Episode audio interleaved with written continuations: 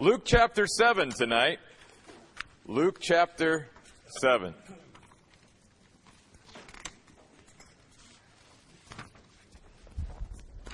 Hopefully you've if you want an outline, you've got an outline. We try to lay them around on all the tables. Probably each table has an extra or two. So tonight we're going to be looking at four different scenes out of the ministry of Jesus. And I want to start with the healing of the centurion slave. And I'd just like to read these 10 verses. I'm going to do this a little bit differently tonight than normal. So Luke writes, after Jesus had finished teaching all this to the people, he entered Capernaum. A centurion there had a slave who was highly regarded, but who was sick and at the point of death. When the centurion heard about Jesus, he sent some Jewish elders to him, asking him to come and heal his slave. When they came to Jesus, they urged him earnestly, for he is worthy to have you do this for him, because he loves our nation and even built our synagogue. So Jesus went with them. When he was not far from the house, the centurion sent friends to him, saying, Lord, do not trouble yourself, for I am not worthy to have you to come under my roof. That is why I did not presume to come to you. Instead, say the word, and my servant must be healed. For I too am a man set under authority, with soldiers under me. I say to this one, Go, and he goes, and to another, Come, and he comes, and to my slave, Do this, and he does it. When Jesus heard this, he was amazed at him. He turned and said to the crowd that followed him, I tell you, not even in Israel have I found such faith. So when those who had been sent returned to the house, they found the slave well. First of all, I want us to note here the character of the centurion. Notice a couple things.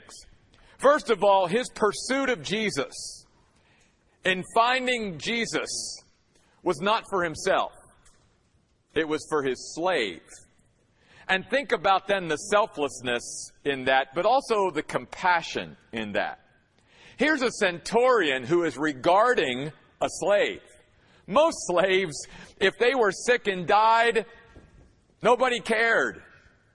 This guy cared about his slave enough that he wanted to find anyone who could help his slave to feel better. You also notice his character in his humility. Even though when he sent this delegation of Jewish elders to Jesus to ask Jesus about healing his slave, that he says, look, e- even though they've said I'm worthy and, you know, I've done all these good things, I recognize I'm not worthy. I- I've done nothing to deserve your grace in this. It's not like I deserve it. In fact, I didn't even want to presume to come to you myself. So we see here a man of character, a centurion. We also, just a sort of a sidelight, it's very interesting that, because Luke obviously is going to de- devote a whole book to the early church, the book of Acts, and seeing Gentiles and Jews come together. But isn't it interesting here that there's seeds of cooperation between Gentiles and Jews already? Here's a centurion who's a Gentile who helped them build their synagogue, loves our nation, loves our people, treats us well. You can already see Jew and Gentile through Christ coming together and cooperating with one another. So we see a man of great character, someone that certainly would be a great example for us to follow. A man of humility, a man of compassion, a man of selflessness. You also notice something else that really stuck out to me, and that is this concept here in the outline of faith and hearing. It's very key when the Bible says in verse 3 when the centurion heard about Jesus. That, that, that's huge. That's how he knew this is the guy I need to talk to. Because he heard about Jesus. And then he believed in what he heard. That's exactly what Paul says in the book of Romans, chapter 10, verse 17. Faith comes by what? Hearing. Hearing by the word of God. Our faith is grown. Our faith is strengthened. Our faith is increased as we hear the word of God. He heard about Jesus. And in hearing about that, he considered it, he pondered it, he grasped it, he comprehended it, and he says, I believe it. And that's how this whole thing then began to unfold. If you and I are looking to increase and strengthen our faith, all we have to do is get into the Word of God and let God speak to us. Notice also the exalted view of Christ that he had here. Again, he says at the end here, he says, Lord, all you have to do is speak the word. Wow. That, that says a lot in verse 7. Just say the word. You don't even have to come. In other words, his faith was so great, even the centurion, that he believed that Jesus could heal from a distance. Up until this point, all of Jesus' healings took place while Jesus was physically present. Now the centurion believes that Jesus is so great and has such power and authority that all he has to do is say the word. He believes in the powerful word of God. And notice he says, all you have to do, Jesus, is say the word and my servant must be healed. Key word, must. In other words, whatever my servant has, whatever sickness, illness, disease, it is under your authority. And then he goes into explaining, I get authority. I'm in the army. I'm a soldier. There are those over me, there are those under me. And I get the idea that because of who you are, everything is underneath you. There is nothing outside of your authority. You are over all, and all you have to do is say the word. Tonight, I just want to encourage each of you to just keep trusting in the word of God. The Word of God is powerful. The Word of God will strengthen you. There is nothing above the authority of God's Word. We need an exalted view of Christ. Help us, Lord, to get our eyes off of our circumstances and off of ourselves and off of what's going on around us and help us, Lord, to look to Jesus, the author and finisher of our faith. And let's all have an exalted view of Christ like the centurion. You'll notice that because of this exalted view in verse 9, Jesus was amazed. He marveled at the centurion's faith.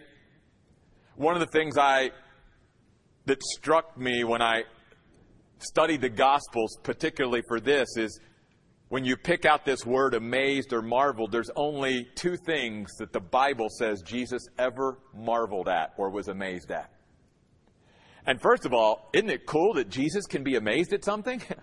I mean, he's God, you know. But he literally, he, he uh, is amazed when people place their faith in him as much as the centurion did. I thought to myself, what a challenge. It's like, boy, are there times in my life where maybe I amaze Jesus because of my faith? Because I'm sure there's a lot of times where I don't, because I'm not putting my trust and confidence in him like I should. But there's only two things that the New Testament says Jesus ever marveled at faith or belief and unbelief. He marvels at people's unbelief or lack of faith, and he marvels at people's belief or faith. That's the only two things the Bible ever says Jesus marveled. That's how important it is to God. And so we see here a real emphasis on faith.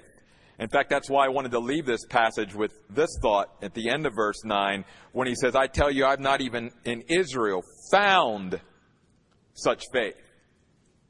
In that word found, that means, guess what? Jesus is looking for people of faith.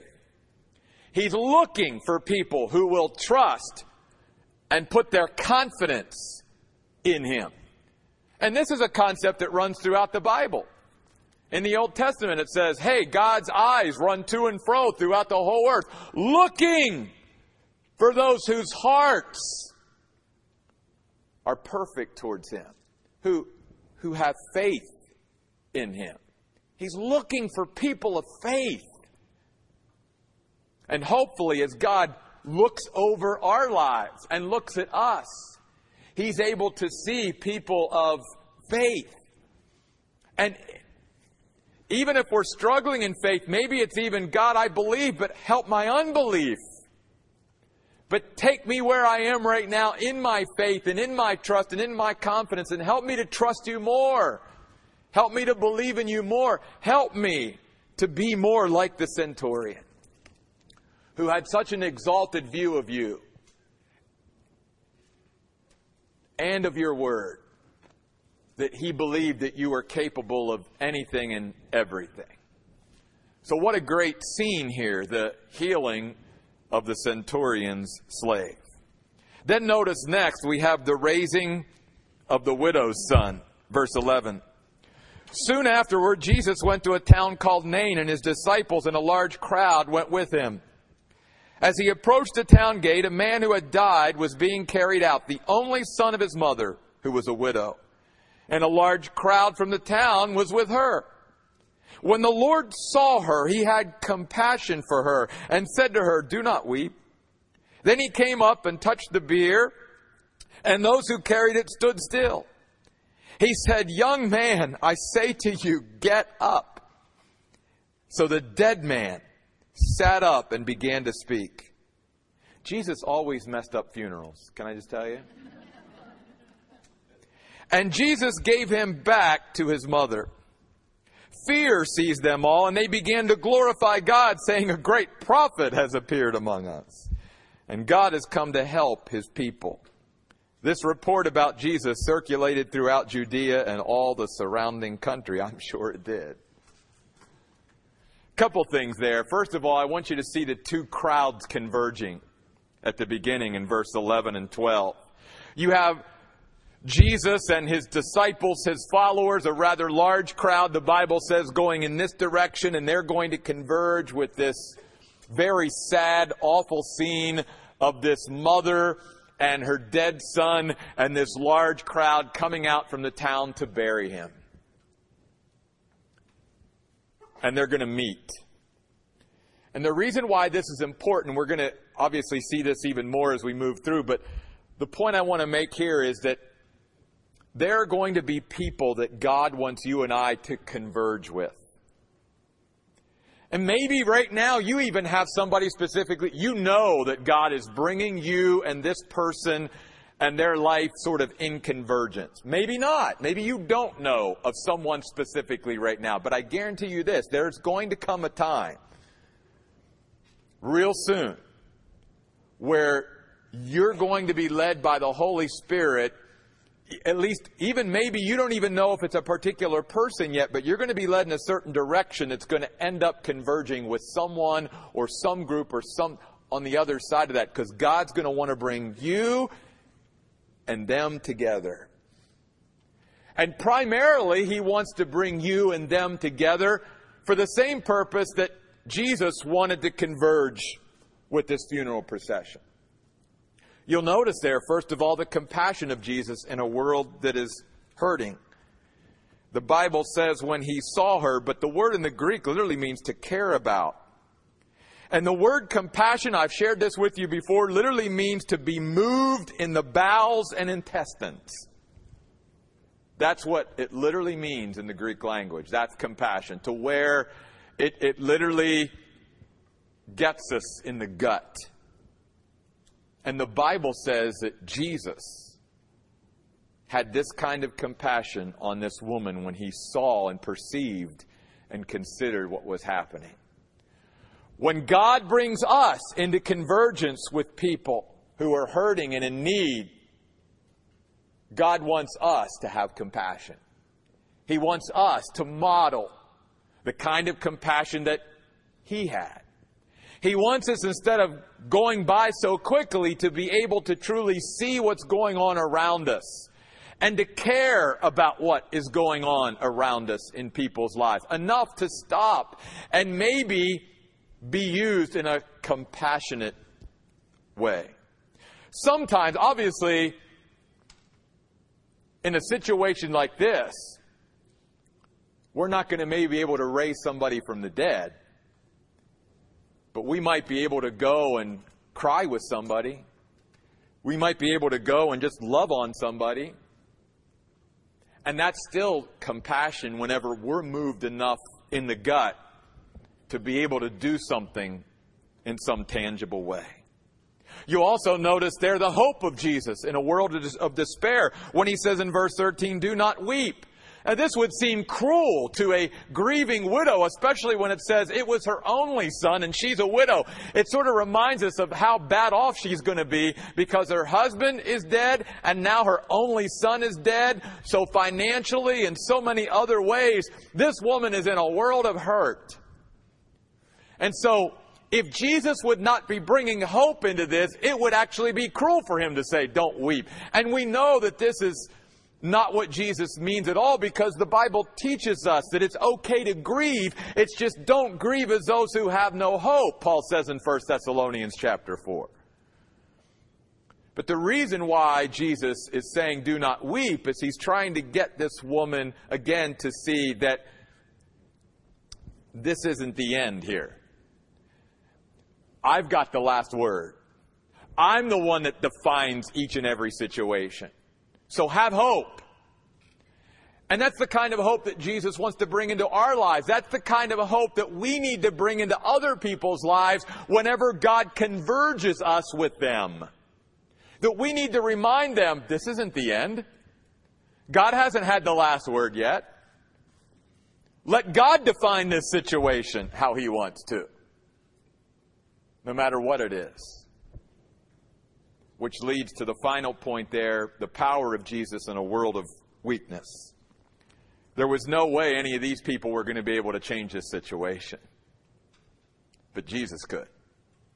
Jesus had the power to raise this young man from the dead. And I, I can't, you know, again, like last week, I, I always, especially in the Gospels, I try to put myself in the story. I, I try to imagine Jesus there walking with his followers and me being somewhere in the crowd and seeing these two crowds converge and seeing this funeral procession and seeing Jesus go over to a dead man and say to him, Young man, get up. And he gets up. I mean, what would be going through my mind at that point? But what it shows us is the power of Jesus Christ.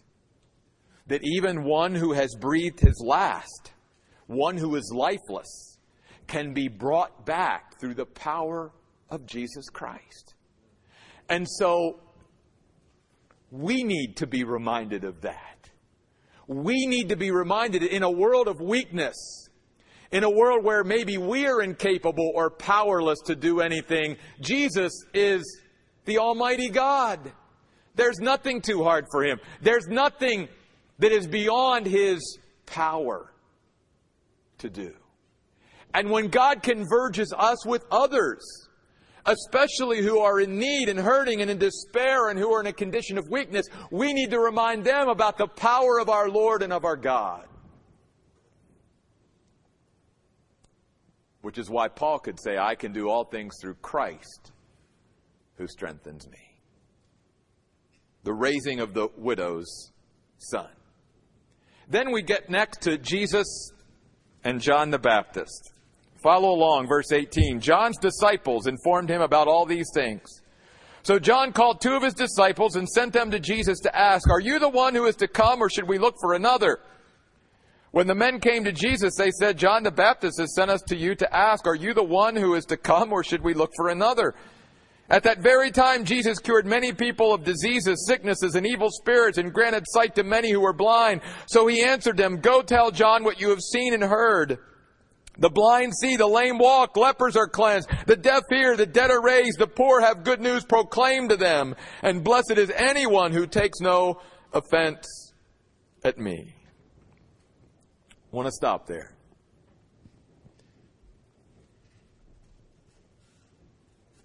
This passage should encourage all of us because no matter how strong of a believer we are, there's times in our life where we struggle with doubt where we have questions. And here's John the Baptist. And John the Baptist is in a situation he never thought he would find himself in. And it's not like John the Baptist wasn't a strong believer. In fact, Jesus later on in his commendation is going to say, There's no one ever been born of a woman that's been greater than John the Baptist. John the Baptist was clear cut in his testimony of Christ. When, when his life converged with Christ, he pointed people to Christ and said, Look, behold, there's the Lamb of God that takes away the sin of the world. He knew who Jesus was beyond a doubt. But now he's in prison, getting ready to get his head lopped off. And maybe John, like us many times, when we knew God called us to something and we dove into it and we, when we started to follow Jesus' calling, we got into it and all of a sudden things started going really wrong. And we probably started to question the call and God, are you sure I got this right? And God, are you sure I'm the one? And, and, and maybe even we start to question, God, are, are you the one? Is what am I, am I believing, is it real or not? And that's exactly where John the Baptist was. He probably didn't expect that his life was going to end so soon in the way that it did. And so his, his faith was shaken. He struggled with doubt, and so he questions. He sends this delegation and says, Jesus, are you really the one? Or we need to look for somebody else? And Jesus' reply is simply to go back and tell John all that I'm doing. And the reason Jesus does that is because everything Jesus listed here that he was doing was a confirmation that he was the Messiah based upon the Old Testament prophecies and scriptures.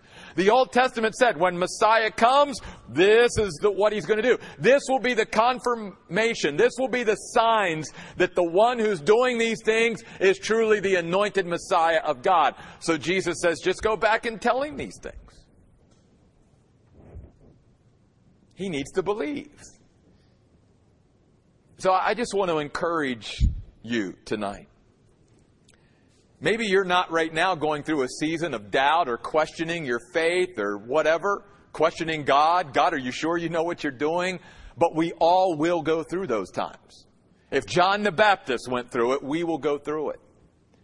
And in our struggle of faith, God is just going to point us back to the Word of God and back to His character and back to who He is and say, just rest there. Just trust in what you already know. Then Jesus, beginning in verse 24, begins to commend John the Baptist. And it's very interesting to me that Jesus assures John the Baptist through his delegation that he sent, but then when the delegation goes back and they're no longer there, in a sense, behind John's back, Jesus commends him. And Jesus says that no one born of a woman, verse 28, is greater than John. Yet I want you to notice this. Yet the one who is least in the kingdom of God is greater than he is. See, John was sort of the last of the Old Testament economy. The new covenant had not been cut yet because Jesus had not yet died and risen. The temple veil had not been torn in two. So John was still part of the Old Testament economy. And simply what Jesus is saying is that when I usher in the new covenant, the advantages and privileges of the new covenant will far outweigh those who had the greatest privileges in the old covenant. That's you and I. Even though we might think, oh, I wish I was back in the Old Testament times when God spoke to people through burning bushes and did all these fabulous wild miracles and, and all of that, God would say to us, you have more of a witness than they, those people ever did. Plus, just because they saw miracles and signs didn't lead them to faith. He says, in the New Testament, under the New Covenant, you have the permanent indwelling Holy Spirit. They didn't. You have the completed Word of God. They didn't. They just had partial. There's a lot of advantages. And so that's why Jesus says those who are least are greater than John the Baptist simply because of when he came on the scene. Then you'll notice those Jesus' rebuke to those rejecting God's purpose. I want to pick up on that before we get to the anointing here. I want to go down to verse 30. However, the Pharisees and the experts in religious law rejected God's purpose for themselves because they had not been baptized by John. They refused to surrender or submit to John's ministry. And therefore, Jesus said, They have not done what I purposed for them to do. Then he goes on to say, To what then should I compare the people of this generation? And what are they like? He said, They're basically like bratty children sitting in the marketplace and calling out to one another. We played the flute for you, yet you did not dance. In other words, we wanted to party, but no, you didn't want to party. Then he said, okay, we want to have a make-believe funeral. We wailed in mourning. He said, yeah, you didn't want to weep either. You, you didn't want to embrace that either. In other words, basically what Jesus is saying is it didn't matter what we did. And then he goes on to prove it because he says, John the Baptist has come eating no bread, drinking no wine, and you said he has a demon. You didn't accept his ministry. So the Son of Man has come eating and drinking, and you say, Look at him, a glutton and a drunk, a friend of tax collectors and sinners. You didn't like my way either. In other words, what Jesus is simply saying is, don't live to please people. Because you're not going to be able to please people. And he says, you, you can, you can have a, this kind of method over here and another, and, and what Jesus is simply saying is within scriptural boundaries, obviously, there's going to be diversity in the body. Jesus' way of doing ministry and John's way of doing ministry were two different things. And Jesus is simply saying, you didn't like either one. Because it wasn't your idea. See, the problem he's saying with this bratty, childlike generation is if they didn't come up with the idea, then they were going to reject it no matter how it came to them. And that's why then he ends this passage by saying wisdom is going to be vindicated by her children. God's way is going to be proven right in the end, especially by those who apply God's wisdom to their lives. Jesus and John the Baptist. Finally, tonight, look at this great passage on the anointing of Jesus. Verse 36 One of the Pharisees asked Jesus to have dinner with him. So he went into the Pharisee's house, took his place at the table. Then when a woman of the town who was a sinner learned that Jesus was dining at the Pharisee's house, she brought an alabaster jar of perfumed oil. As she stood behind him at his feet weeping and began to wet his feet with her tears, she wiped them with her hair, kissed them, and anointed them with the perfumed oil. Now when the Pharisee who had invited him saw this, he said to himself, if this man were a prophet, he would know what kind of woman this is who's touching him and that she's a sinner. So Jesus answered him, Simon, I have something to say to you. He replied, Say it, teacher. A certain creditor had two debtors, one who owed him 500 silver coins and the other 50. When they could not pay, he canceled the debts of both. Now, which of them will love him more? Simon answered, I suppose the one who had the bigger debt canceled. Jesus said to him, You've judged rightly. Then notice, turning toward the woman. So, in other words, turning his back to Simon. He says to Simon, Do you see this woman? I entered your house. You gave me no water for my feet, but she has wet my feet with her tears and wiped them with her hair. You gave me no kiss of greeting, but from the time I entered, she's not stopped kissing my feet. You did not anoint my head with oil, but she has anointed my feet with perfumed oil. Therefore I tell you, her sins, which were many, are forgiven. Thus she loved much, but the one who is forgiven little loves little. Then Jesus said to her, Your sins are forgiven. But those who were at the table with him began to say among themselves, Who is this who even forgives sins? And he said to the woman, Your faith has saved you. Go in peace. Great passage. Just have a few minutes to touch on it. First of all, I want to get to the setting because it, it may seem strange to most of us in our Western culture. This Pharisee invites Jesus over to dinner, and all of a sudden you've got this sinful woman who comes into the house. when, when, when teachers like Jesus would be invited over to someone's house, think of it more like a block party. It, it was like anybody could, because he was, they were teachers, and so people, whoever wanted to come, could sort of, it was sort of like an open house. So get that. That that's the picture here. And then we see this sinful woman's worship. So much about this sinful woman's worship as an example of ours. First of all, notice her worship was wordless. Worship doesn't have to be anything I say. Her worship was at the feet of Jesus. Her worship was not easily hindered. She knew when she went into that house of the Pharisee, she knew there were going to be people who talked about her. She knew there were going to be whispers behind her back, but she didn't care what other people were saying and doing. She was so in love with Jesus. She so much wanted to just pour her love on Jesus. She didn't care about other people. Oh, that we could have that attitude in the local church today where people stop nitpicking with each other and was so in love with Jesus, they didn't have their attention on what's going on around them so much.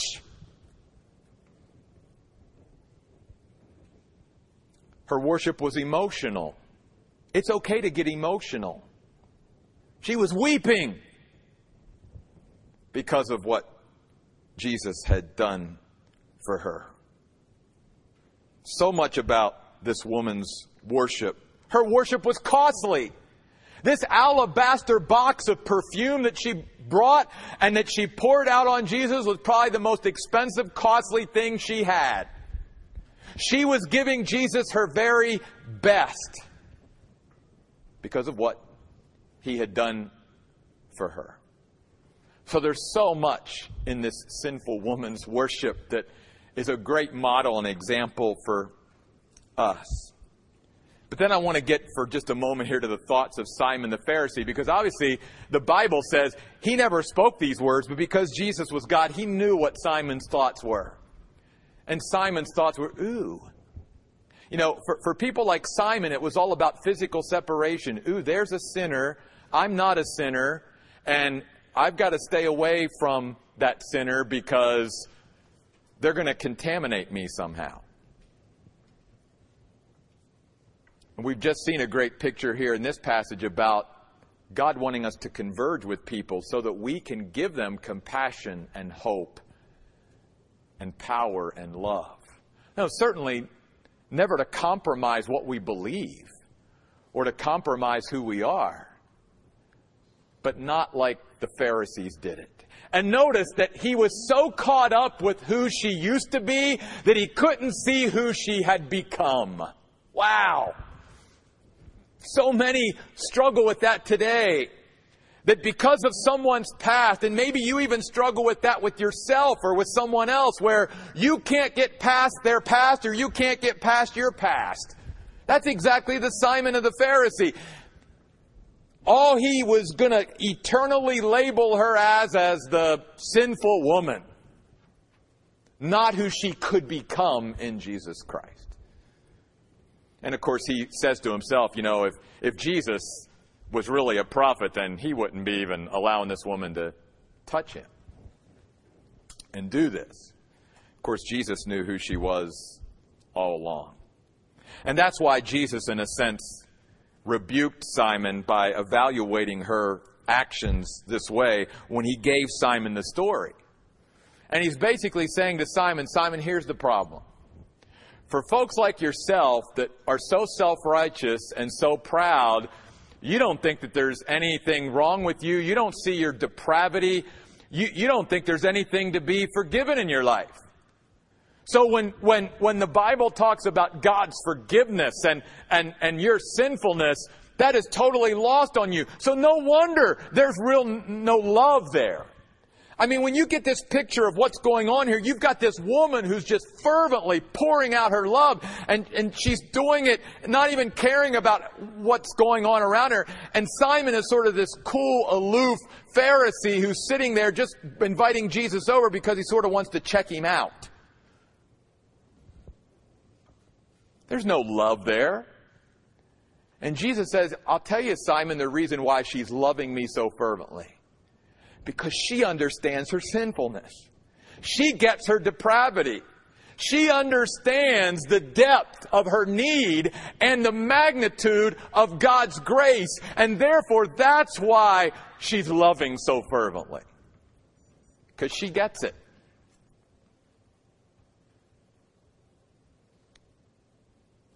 I don't care what kind of past you and I have.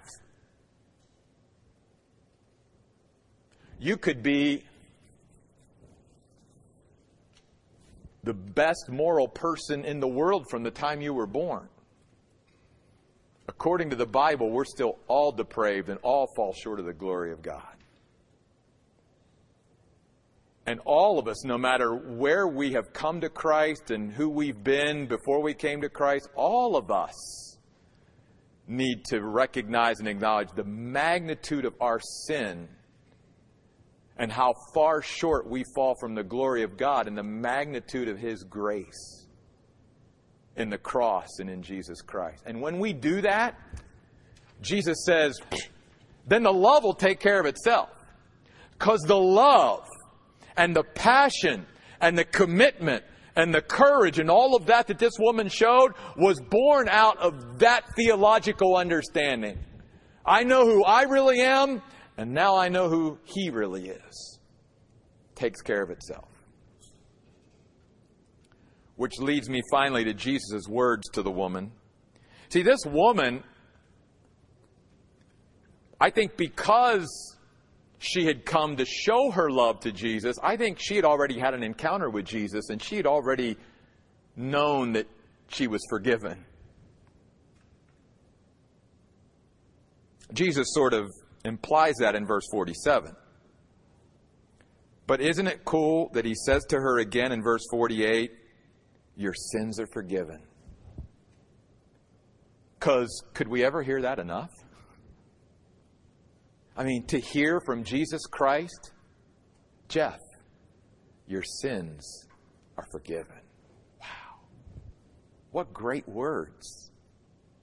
Put yourself in that verse tonight if you've accepted Christ as your Savior, put your name there,